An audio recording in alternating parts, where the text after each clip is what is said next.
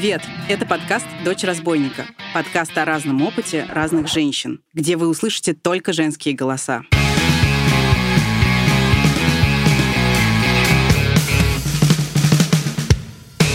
Подкаст мы делаем в студии «Амурские волны». Его придумала я, меня зовут Настя Красильникова. Я журналистка и феминистка. Вы можете знать меня по телеграм-каналам «Дочь разбойника» или «Вашу мать». Этот подкаст вырос из другого моего подкаста, который назывался «Хватит». Там мы говорили о насилии, с которым женщины сталкиваются в течение жизни. Подкаст «Хватит» получил огромное количество теплых откликов. Большое вам за это спасибо. Но прошло время, и я поняла, что хочу говорить не только о насилии. Я хочу говорить о женщинах и об их опыте. Я хочу слышать их голоса и делать так, чтобы эти голоса слышали вы. Я хочу обсуждать то, что волнует многих женщин, и при этом не концентрироваться, как современные медиа для женщин, вокруг тем вроде красоты или отношений. Каково это — расти без отца? Что такое взросление и в какой момент мы становимся взрослыми? Как понять, хочешь ли ты детей? Я хочу рассказывать истории ваших соотечественниц, родственниц, подруг, коллег, потому что в каждой из нас есть что-то фантастическое или знакомое многим, или важное, что поддержит нужный момент кого-то из вас. Правило в этом подкасте всего одно — только женские голоса. Но не потому, что я не люблю мужчин. У меня есть любимый муж, любимый сын. А потому что я считаю, что пришло время слушать женщин.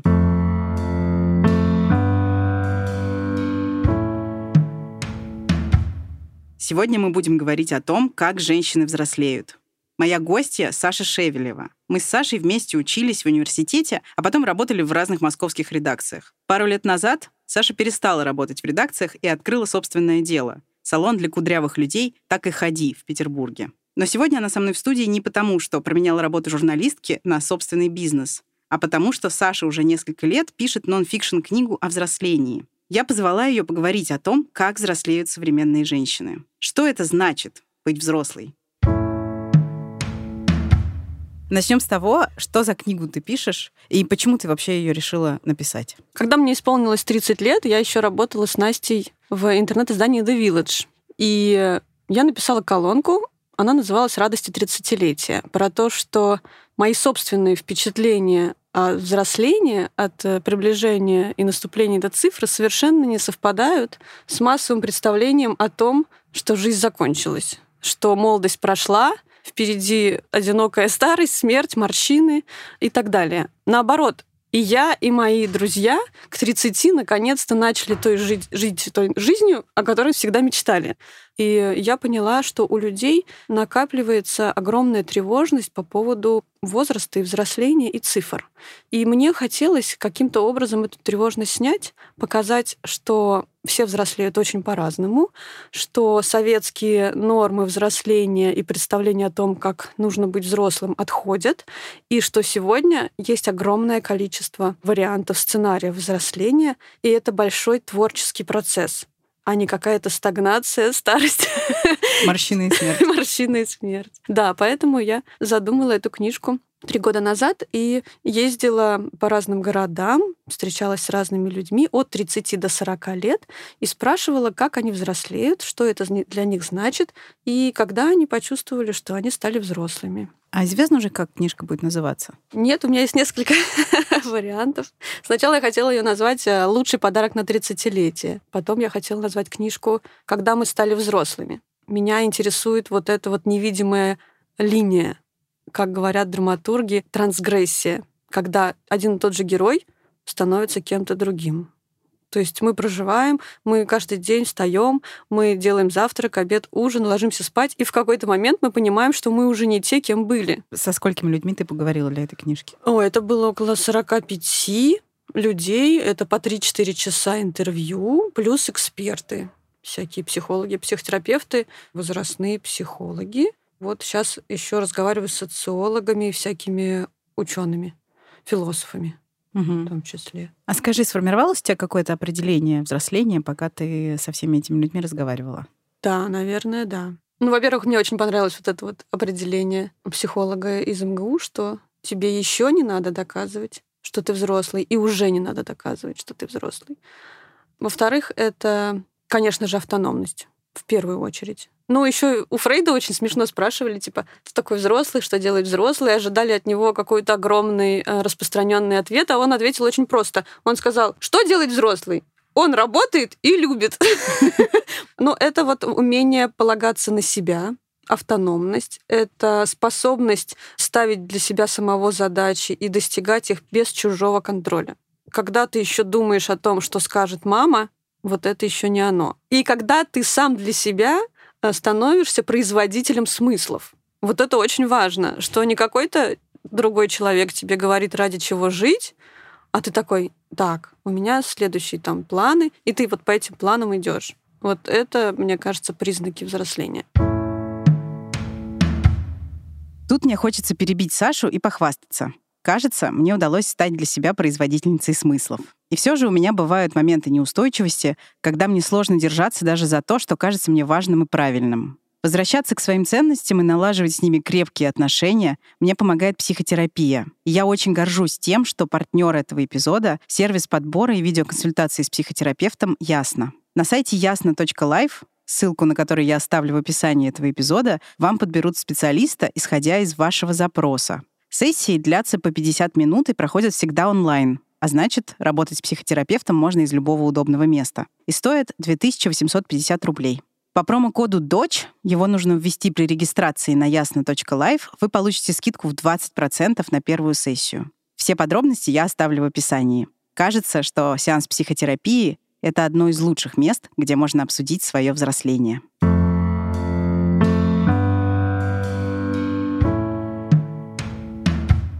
Есть такое распространенное убеждение, что девочки, девушки, женщины взрослеют раньше, чем мальчики, мужчины и вот э, все вот эти вот люди. У девушек, очень многих в России, есть вот этот сценарий отделения от родительской семьи через создание новой. И по социологическим опросам самая частая причина съезда от родителей — это создание романтической пары или замужество до сих пор.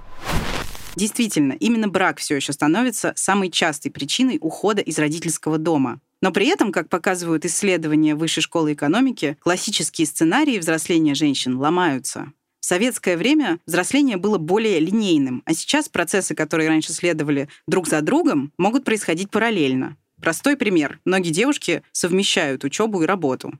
Окончание вуза и замужество отдаляются друг от друга, и женщины позже рожают детей. Например, среди женщин 1930-50-х годов рождения 70% уже имели ребенка к 25 годам. Среди тех, кто родился в 80-е, к 25 годам ребенка имели только 65%.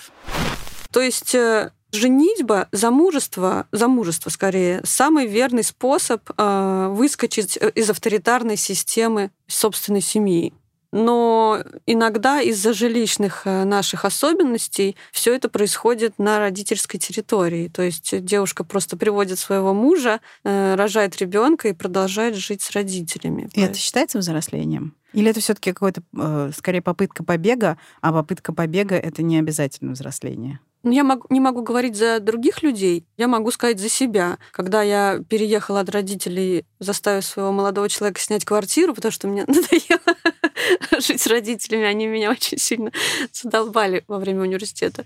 Я не могу сказать, что я стала взрослее в 20 лет. Я просто переложила ответственность финансовую с родителей на этого чувака. Если говорить про главные этапы взросления женщины, это, конечно, скорее даже не замужество, а именно рождение ребенка. Потому что тут, именно здесь, в этой точке, она действительно признается как взрослый человек своими родителями.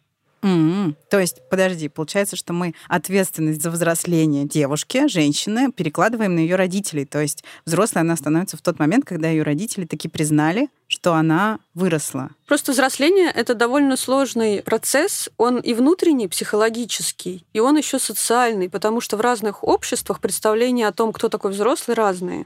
И если твоя референтная группа или сообщество не считает тебя взрослым, да ты можешь хоть 33 раза считать себя взрослым, ты не будешь там чувствовать себя комфортно. И если твои родители считают, что раз ты родила, значит взрослая, то ты будешь себя чувствовать довольно возмужавший. Даже если ты этого не хочешь. Э, по-моему, э, слово, которое ты ищешь, заматеревший. Да. Спасибо, Настя. Интересно, что при этом у огромного количества женщин, а, когда они становятся матерями, одна из основных проблем как раз в том, что собственные родители не считают тебя достаточно взрослой, ответственной и способной на то, чтобы заботиться о твоем собственном ребенке, и постоянно тебе досаждают там самыми разнообразными советами, участием часто ненужным, и это часто бывает довольно токсично. То есть как раз старшее поколение может отрицать тот факт, что ты выросла и справишься сама, в том числе через вот такие вот очень очень, опять же, распространенные практики. Да, но, к сожалению, вот так вот в нашей постсоветской культуре выражается забота. А почему, к сожалению? Ну, потому что это довольно неприятно, когда тебя учат жить, когда тебе звонят по 15 раз на день, и вот это вот все, и не пускают тебя там потому что ты беременная, тебе нельзя там летать, тебе нельзя путешествовать, сиди дома. Я понимаю, что родители обо мне заботились, но это было довольно унизительно, когда ты взрослая женщина, не можешь распоряжаться собственным временем.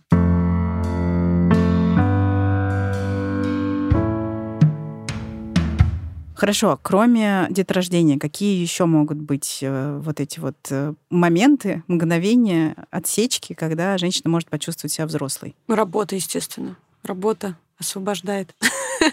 Потому что вот этот момент перехода от ученичества к автономной профессиональной единице, а следующий этап — это когда ты уже наставник и учишь других. Конечно же, ты уже чувствуешь себя взрослым, ты чувствуешь себя автономным, ты чувствуешь себя самостоятельным, а если ты еще начинаешь получать довольно приличные деньги, например, большие, чем даже твои родители, деньги это супер, потому что они дают тебе возможность понять, что ты успешен социально. Вот это тоже очень важная часть становления и взросления, что ты социально успешен, и ты понимаешь, как в этом обществе жить. То есть ты не маргинал, а ты такой оседлал волну, пришел к успеху, значит, у тебя свой отдел, визитки, классные коллеги, пуфики розовые, бесплатное печенье в офисе, и ты можешь на вечеринке сказать, а я вот работаю в этой компании. А отъезд от родителей, да, и своя собственная какая-то жилплощадь, там, съемная или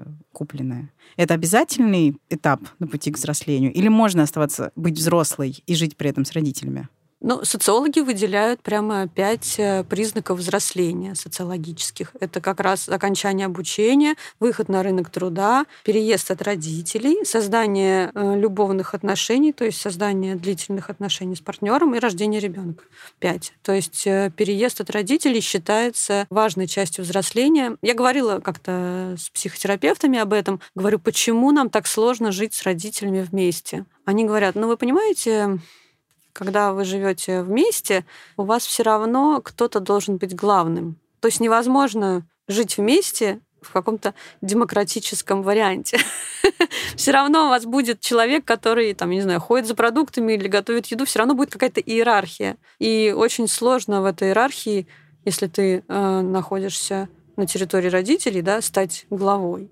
Но бывают и такие случаи, когда, например, родители уже пожилого возраста, и девушка, женщина берет ответственность за их здоровье, например. Она гоняет их на чекапы, следит за тем, что все перетаблетки по часам проверяет. И вот этот переход от ребенка, от того, о ком заботиться, к тому, кто заботится, это, естественно, тоже признак взросления психологический потому что я вот уже не думаю о том, что мне скажет мама, но я волнуюсь, как они там, хватит ли им денег, нужны ли им какие-то моя помощь. То есть я уже думаю о том, как я могу им помочь.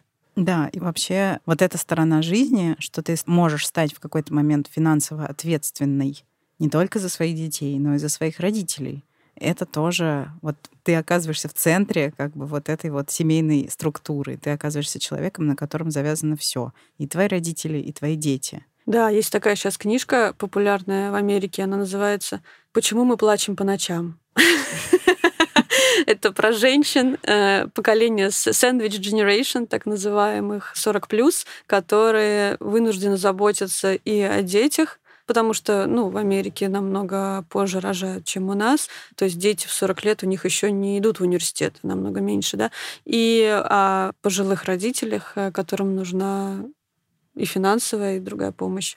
Да, есть такое дело. Конечно же, вот то, что называется caregiver, человек, который заботится, в России, естественно, это женщина. Даже удивительно, что когда женщина выходит замуж, она берет на себя ответственность не только за своих родителей, но и за родителей мужа, потому что это очень интересно. Но мужчины почему-то, ну, когда что-то происходит, когда не всегда знают даже, что делать.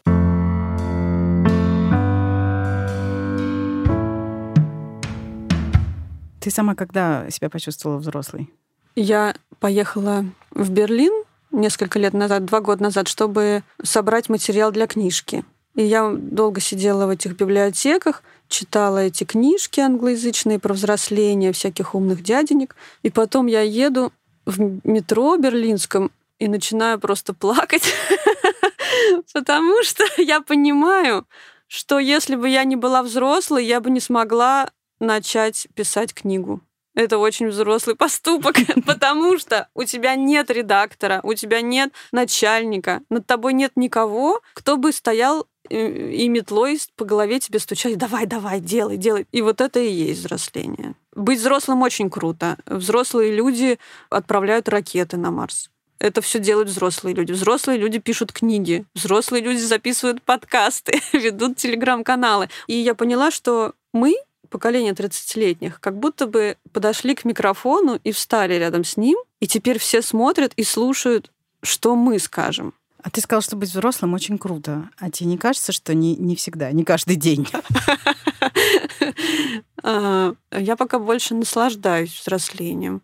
Конечно же, у меня есть э, мысли о неминуемой старости и о потере привлекательности, что является очень важным мотивом в разговорах о взрослении с женщинами, что мы становимся неконкурентно способными на брачном рынке.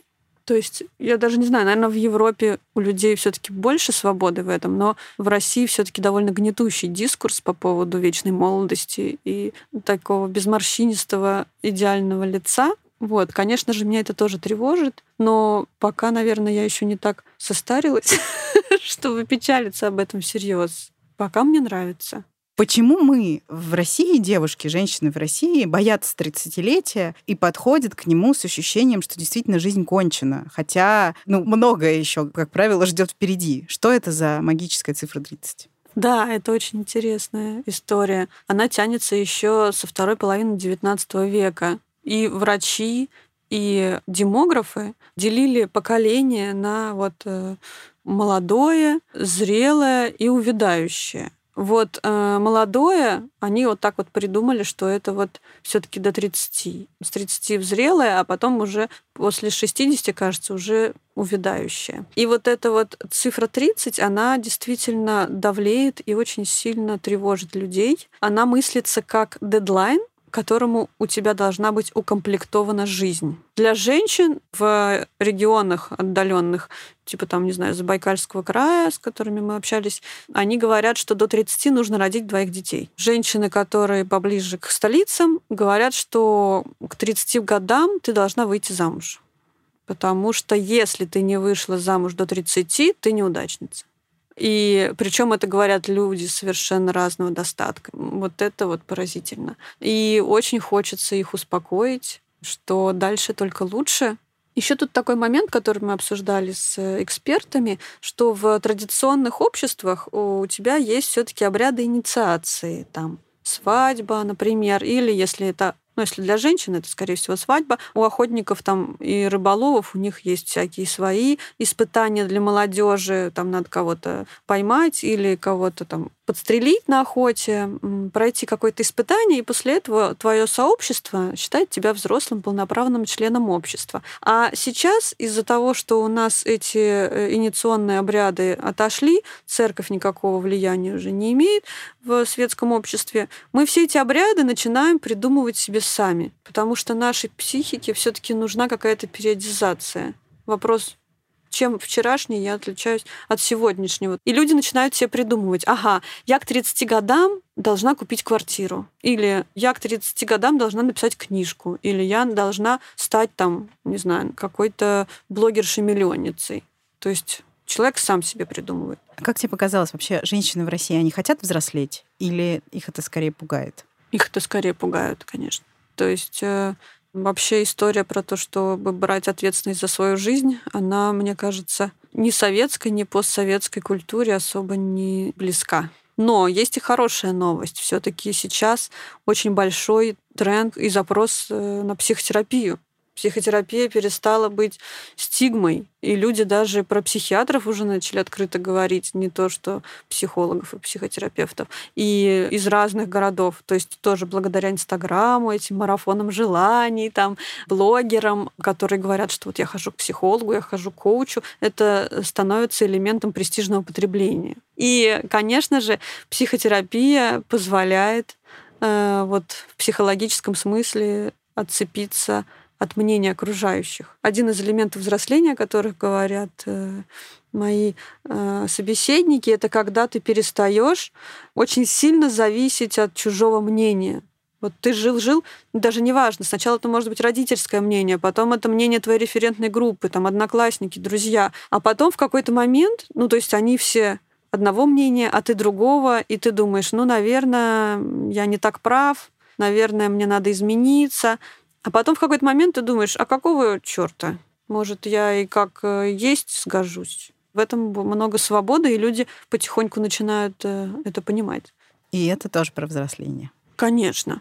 Это важнейшая часть взросления, конечно. Когда ты можешь жить свою жизнь, не оглядываясь на мнение большинства.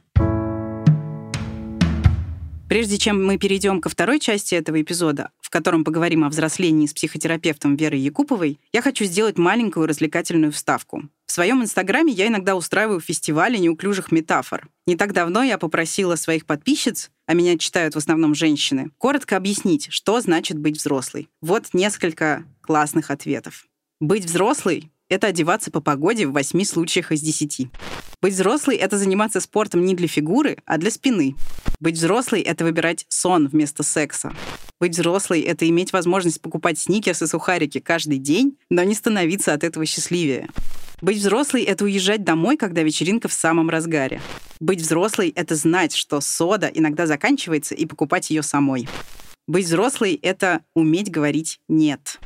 Быть взрослой значит иметь пакет с пакетами и самостоятельно вдевать одеяло в пододеяльник. Быть взрослой — это на вечеринках обсуждать, где выгоднее ипотека. Быть взрослой — это попрощаться с фантазией, что надо потерпеть и начнется жизнь. Это и есть жизнь. А Саша Шевелева, интервью с которой вы только что послушали, сформулировала так. Быть взрослой — это уметь оформлять налоговый вычет, знать, что свидетельство о расторжении брака такого же цвета, что и свидетельство о смерти, а алименты относятся к категории «и другой вред жизни».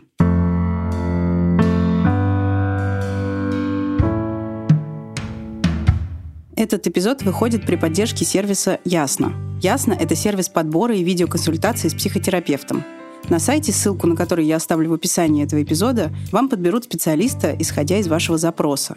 А еще ясно, это очень удобно. Сессии длятся 50 минут и проходят всегда онлайн, поэтому работать с терапевтом можно из любого места. Сессия стоит 2850 рублей. Помимо прочего, мне нравится серьезный подход к подбору психотерапевтов, которые практикуют в Ясно. Все психологи имеют высшее профильное образование, опыт консультирования не меньше трех лет и рекомендации от кого-либо из признанных членов профессионального сообщества.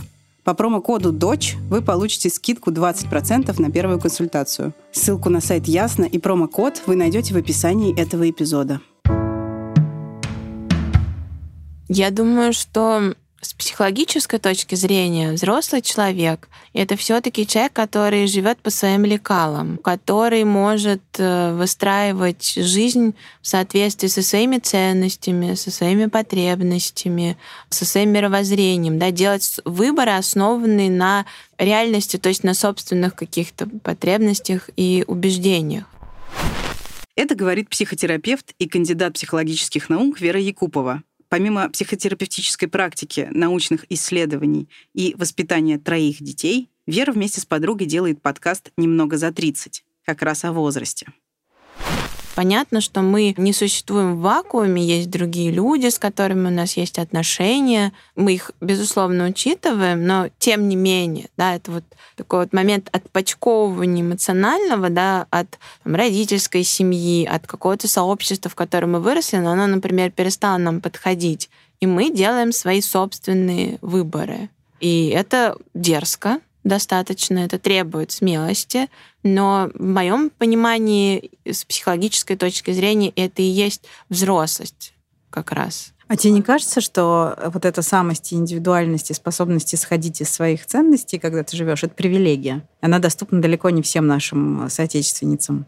Я не думаю, что это привилегия. Я думаю, что это как раз привилегия человеческого существа во многом. Одно из э, тех вещей, которые у нас есть, потому что даже в очень тяжелых обстоятельствах человек э, может все равно остаться человек. Это сложно, но он может все равно внутри себя опираться на что-то во что-то верить. Даже если кругом мир рушится, есть э, одна из моих любимых книг Виктора Франкла, психолога, который был в концлагере и выжил, и он много потом об этом говорил, что даже в самых ужасных условиях человек мог оставаться человеком и следовать э, своим убеждениям, своим ценностям. Да, это не значит, что такая картина, да, что ой, это мне не подходит, это там я не буду тут работать, кормить этих детей, мне все надоело, у меня вообще другие ценности, да, вот это не об этом, да, хотя так тоже бывает, а о том, что, ну, не знаю, я верю в то, что там насилие, например, это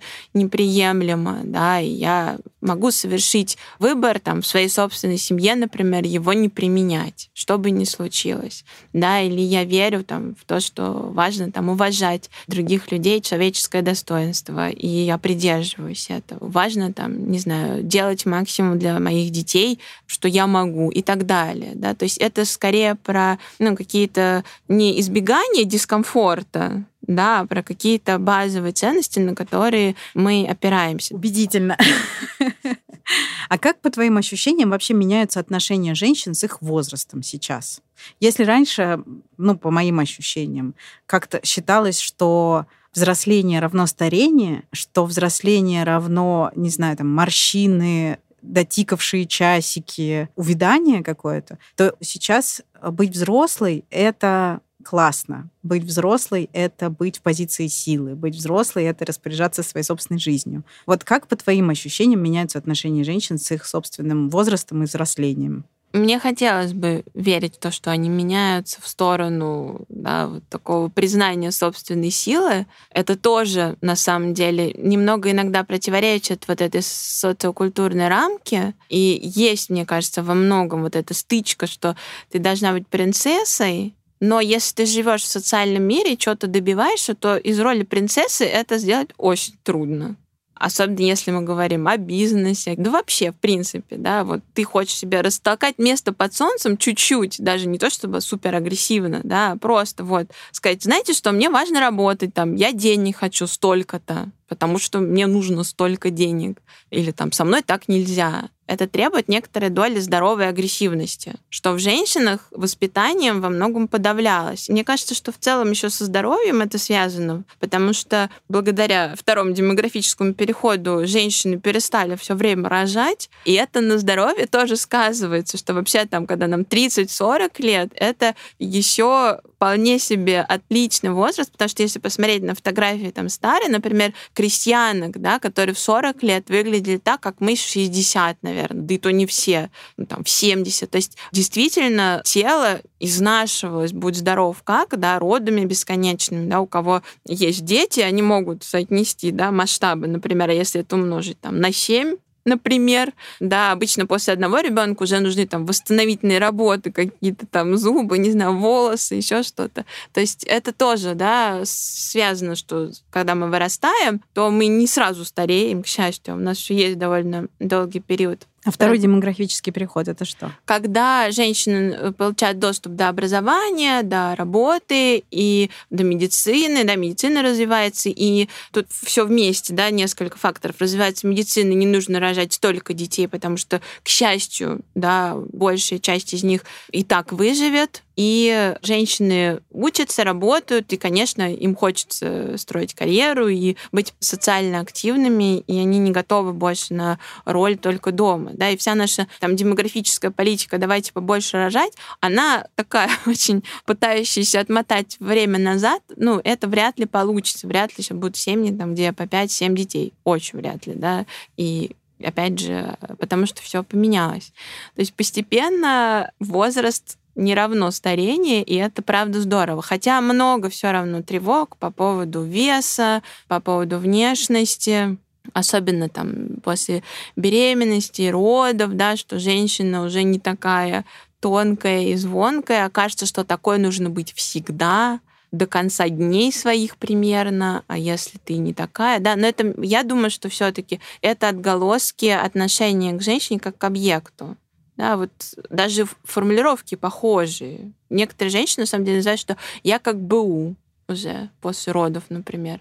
То есть, когда женщина была товаром, да, наверное, к ней так относились, что она там достаточно, не знаю, в ней стройности или нестройности, чего от нее надо, да, как, как к объекту. Сейчас все-таки я надеюсь, что постепенно этот подход уходит, и ну, старость это не то, чего там ну, там, морщины, не то, от чего нужно тут же избавляться, чтобы быть каким-то товаром посвежее. Это как-то очень дико. Таким образом, наши отношения со своим возрастом становятся лучше, чем лучше становятся наши отношения с самими собой. Автоматически, да. И, соответственно, если мы налаживаем какие-то отношения с самой собой и научаемся жить внутри себя так, как нам комфортно, то нам гораздо проще принимать возраст и возрастные изменения тоже. Ну, вообще, если мы сами перестаем к себе относиться как к объекту, это очень многое меняет. Мы по-другому относимся к своему телу, да, с точки зрения как минимум заботы и здоровья прежде всего, а не какой-то там, не знаю, условной товарной красоты. Да, и это тоже здорово, что это так. Мне хочется надеяться, что вы нашли для себя что-то ценное или новое или важное в этом эпизоде. Я получила большое удовольствие, пока его делала, и еще почувствовала себя по-настоящему взрослой. Конце мне хочется напомнить, что этот выпуск выходит при поддержке сервиса «Ясно», это сервис видеоконсультации с психотерапевтом. У меня есть промокод, который даст вам скидку в 20% на первую консультацию, и все подробности про эту акцию вы можете прочитать в описании этого эпизода. И я прошу вас поставить оценку подкасту в приложении, в котором вы его сейчас слушаете, написать комментарий и рассказать о нем подругам, друзьям, коллегам и родственницам. Это действительно важно для того, чтобы проект продолжался. Меня зовут Настя Красильникова. Этот подкаст вместе со мной делают исполнительные продюсеры Женя Павлова и Аня Шинкарецкая. Музыку написал композитор Алексей Воробьев, а обложку нарисовала художница Руслана Мирзалиева. До встречи через неделю.